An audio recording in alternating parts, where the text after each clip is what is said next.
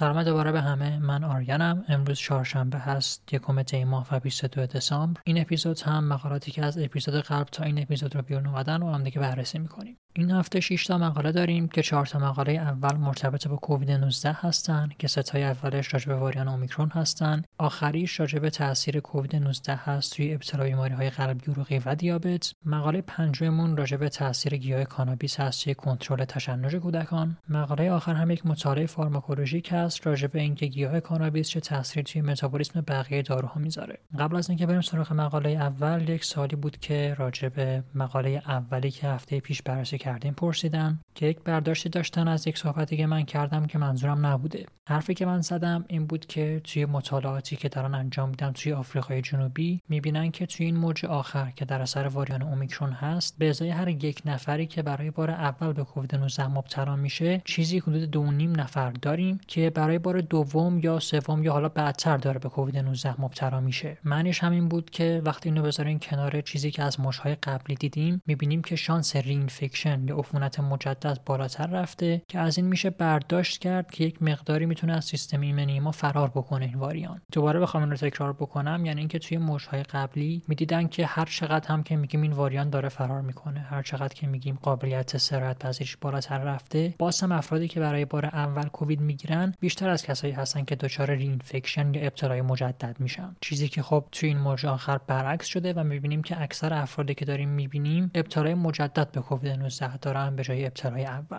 و حالا اگر که احیانا برداشت دیگه کرده بودید من منظورم این چیزی بود که الان گفتم. حالا اگر که هنوز هم بد گفتم یا اینکه توضیح بیشتر نیاز هست حتما بگین که دوباره تلاشم بکنم. و بیشتر از این معذرتون نمی‌کنم. بریم سراغ مقاله اول.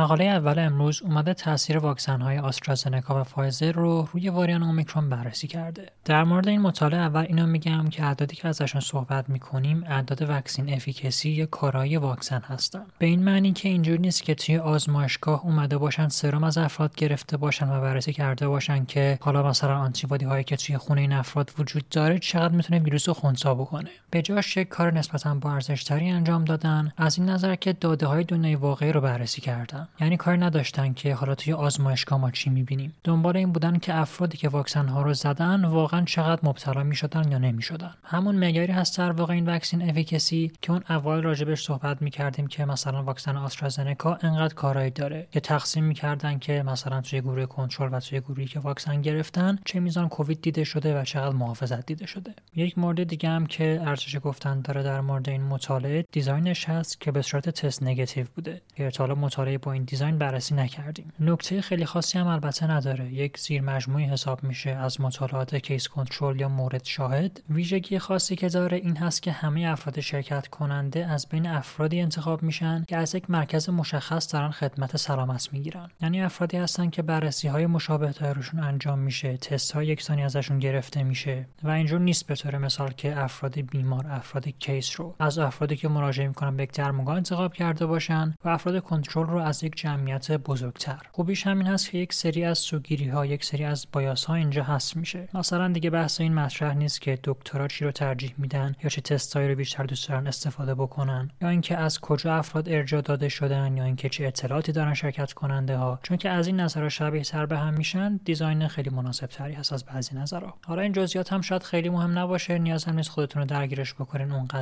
یه عده‌ای بودن که تست PCR مثبت داشتن یک عده‌ای بودن که تست PCR منفی داشتن.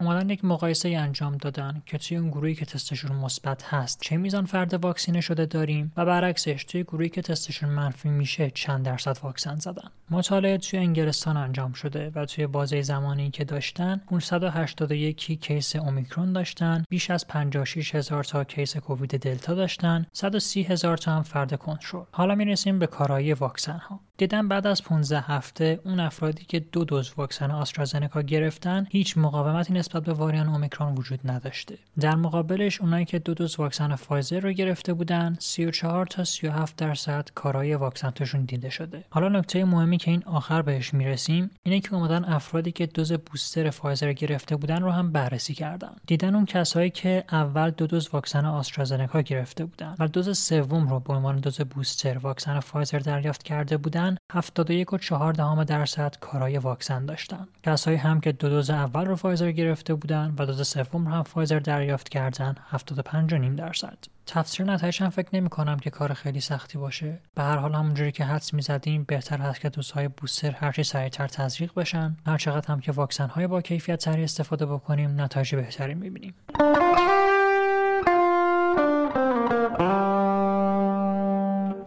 مقاله دوم راجع تاثیر دوز booster واکسن مادرنا هست در مقابل واریانت اومیکرون سارس دو. خب مقاله قبلی راجع به فایزر و آسترازنکا صحبت کردیم. این مقاله راجع به مادرنا صحبت می‌کنیم. مقاله بعد هم راجع سینوفارم هست. همونجوری که گفتم مقاله اول که واکسن آسترازنکا و فایزر رو بررسی کرده بود یک مقداری اعتبار بیشتری می‌تونیم بگیم داشت چون که به از اطلاعات دنیای واقعی استفاده کرده بود. اما همینجوری که توی این مقاله و مقاله بعدی می‌بینیم کار آزمایشگاهی هست و یک مرحله در واقع ما داریم نتیجه گیری می‌کنیم که از آزمایشگاه می‌تونیم به دنیای واقعی برسیم. و نه همین که لزوما این کار بدی باشه یا غیر علمی باشه مثلا. به حال الان بهترین چیزی هست که داریم. دلایل خوبی هم داریم که از این تیترهای آنتیبادی می‌تونیم برسیم به میزان محافظت افراد. اما به هر حال اینجا یک مسئله هست که داریم نادیده می‌گیریم. به طور مثال اینکه نقش سلولهای تی ایمنی سلولی بدن ما چطوری هست. و خب کار درست این هست که یک مقدار بیشتری منتظر بمونیم تا داده های بهتر از دنیای واقعی در مورد این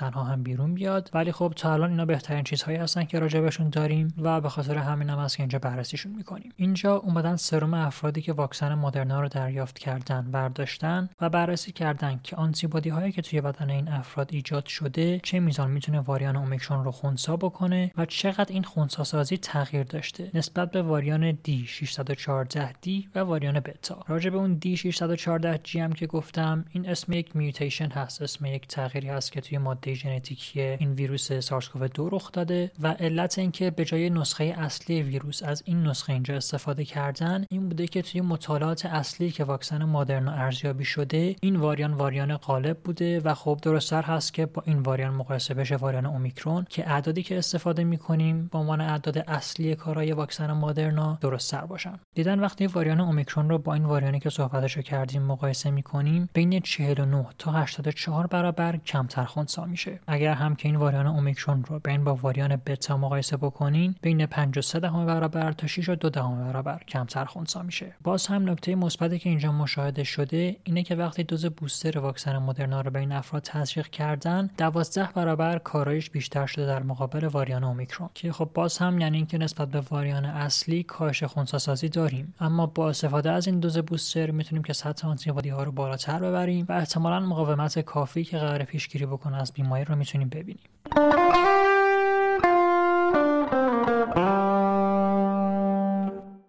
مقاله سوممون راجع به تاثیر دوز بوستر واکسن ساینوفارم هست در مقابل واریان اومیکرون. اینجا یک مطالعه داریم که توی 292 نفر از پرسنل بهداشت و درمان انجام شده. کسایی که بعد از 8 تا 9 ماه از دوز دومشون یک دوز بوستر سوم سینوفارم هم دریافت کردن. اول یک نکته راجع به کارایی خود دوز بوستر اون همین که 28 روز بعد از دریافت دوز سوم. به نسبت 28 روز بعد از دریافت دوز دوم میزان آنتیبادی های افراد 6 برابر بیشتر بوده. که خب شاید نکته امیدوار کننده ای باشه. از این نظر که دوز بوستر نه تنها اون ایمنی که بعد از دوز دوم افراد داشتن رو برمیگردونه که حتی بیشترش هم می‌کنه احتمالاً.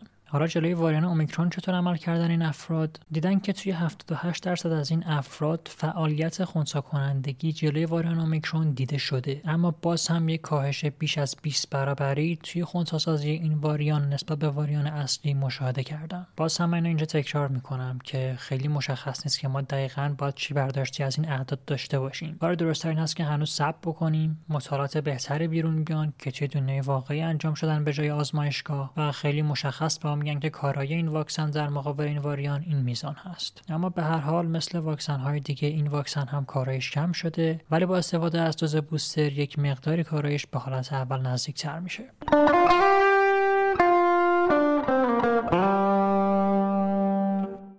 مطالعه بعدی راجع به تاثیر کووید 19 هست توی ابتلای افراد به دیابت و بیماری های قلبی عروقی. فکر می‌کنم از عنوان مشخص باشه. خواستن ببینن که بعد از اینکه افراد کووید 19 می‌گیرن چقدر خطر داره که به دیابت بخوان مبتلا بشن یا چقدر خطر داره که به بیماری های قلبی عروقی مبتلا بشن. یک سری تعریف هم اینجا با هم دیگه میگیم. اون همین که وقتی میگیم فاز حاد کووید 19 یا فاز اکیوت به معنی این هست که از شروع بیماری تا چهار هفته بعد داریم در نظر می‌گیریم. وقتی از فاز پست اکیوت یا حالا بخوایم بگیم بعد از فاز حاد صحبت می‌کنیم منظورمون از پنج هفته بعد از ابتلا تا دوازده هفته بعد از ابتلا هست وقتی هم از لانگ کووید قرار هست صحبت بکنیم منظورمون از هفته 13 تا هفته 52 هست. میریم سراغ متد مطالعه که توی انگلستان انجام شده. توش 372816 نفر بیمار کووید 19 شرکت کردن و همین تعداد افراد گروه کنترل بودن. توی گروه کیسمون یعنی اون نزدیک به 373 هزار نفره که کووید 19 گرفته بودن توی بازی که مطالعه انجام شده 2935 مورد بیماری قلبی عروقی دیده شده 3139 مورد دیابت.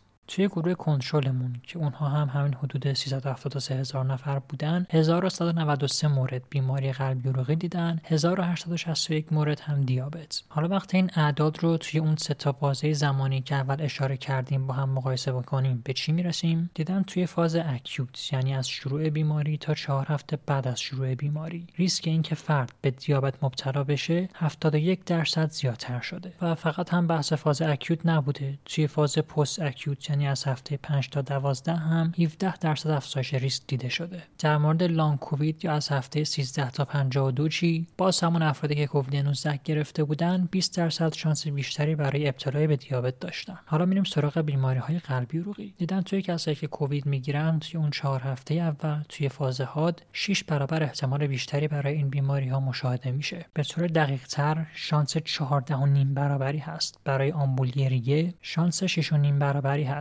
برای آریتمی های دهلیزی به این معنی که ریتم قلب از اون حالت طبیعی و سالم خودش خارج شده و علتش هم اختلال توی دهلیز ها بوده و در نهایت یک شانس پنج و نیم برابری برای ایجاد venous thrombosis یا لخته های وریدی که این مورد آخر هم اسمش روی خودش هست که یعنی اینکه توی وریدها توی سیاهرگ ها لخته تشکیل بشه. خوشبختانه این شانس ها هرچی که جلوتر رفتیم کمتر شدن. یعنی اون 6 برابر شانس که گفتیم توی فاز حاد وجود داره توی فاز post acute شده 1.68 برابر و توی فاز long covid هم کلا افزایش ریسکی مشاهده نشده و بازم این آخر احساس می‌کنم که نتایج گویای خودشون هستن. یعنی اگر که احیانا به کووید 19 مبتلا شدین بدونین که احتمالا عوارضش تموم نشدن یه چکاپی بکنین چند ماه بعد قندتون رو چک بکنین از نظر قلبی بررسی بشین. اگر هم که پزشک هستین می‌دونین که ریسک چه بیماری هایی برای افرادی که کووید 19 گرفتن بالاتر است.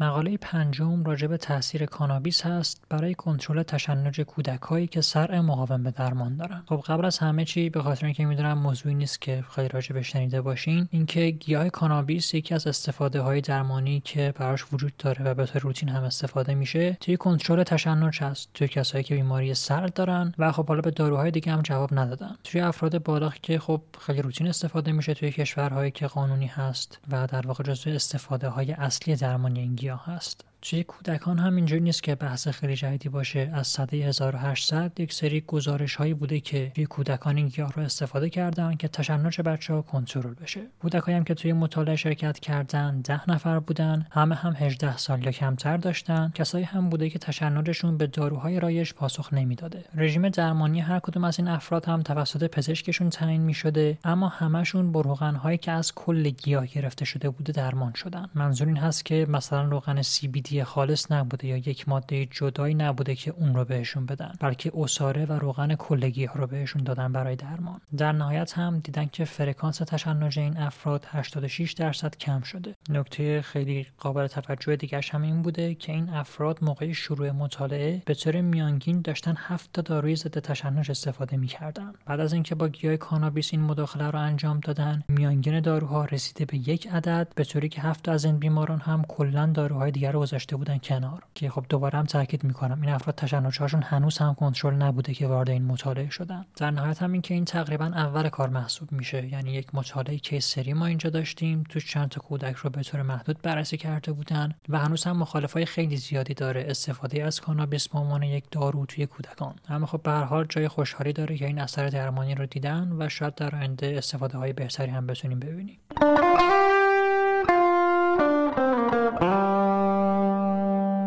مطالعه آخر امروز بهمون میگه مصرف کانابیس ممکنه ریسک بعضی از تداخلات دارویی رو بالاتر ببره. همین اوله که عذرخواهی می‌کنم راجع به این مقاله اون همین که قرار نیست سعی بکنم به زبون ساده تری توضیحش بدم. همین که تقریبا نزدیک به غیر ممکن هست با توجه به موضوعش و حجم اصطلاحاتی که داره. همین که مطالعه مخاطبش قرار هست کسایی باشن که دارو دارن تجویز می‌کنن. و خب قاعدتا اطلاع دارن از این اصطلاحاتی که من قرار هست بگم. و به حال تداخلات دارویی مبحثی نیست که کسی حال سرخود توی زندگی خودش راجبش تصمیم بگیره. چیزی هست که در درجه اول پزشکتون باید به فکرش باشه و اگر هم که خودتون خیلی نگران هستین بهش بگین که من به طور مثال این ماده رو مصرف می‌کنم. آیا ممکنه که تداخلی برام پیش بیاد خطر داشته باشه یا خیر؟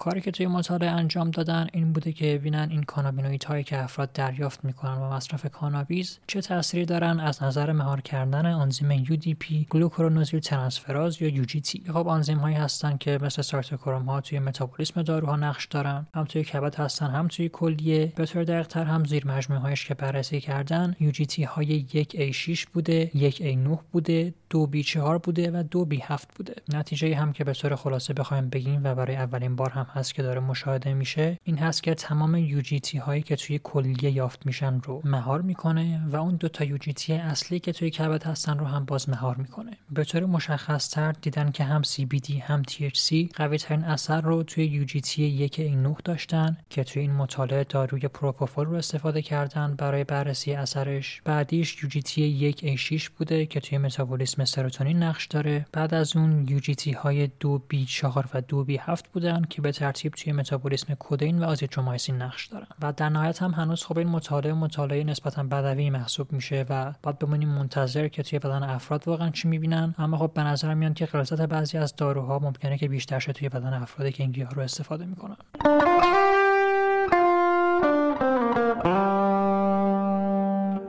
مثل همیشه خسته نباشین خیلی مرسی که تا اینجا همه موندین. مرسی که دنبال می‌کنین پادکست رو و مرسی که share می‌کنین و کامنت می‌ذارین. مثل همیشه هم لینک مقالات رو می‌تونین ببینین توی description. لینک صفحه اینستاگرام هم می‌تونین ببینین. لینک Google Form هم هست. حالا اگر که نظری داشتین که بدین اگر که سوالی داشتین که بپرسین بعدا بخوام جوابشون رو بدین خیلی ممنون میشم ازتون. و فکر کنم حرف دیگه نمیمونه. تا دفعه بعد خداحافظ.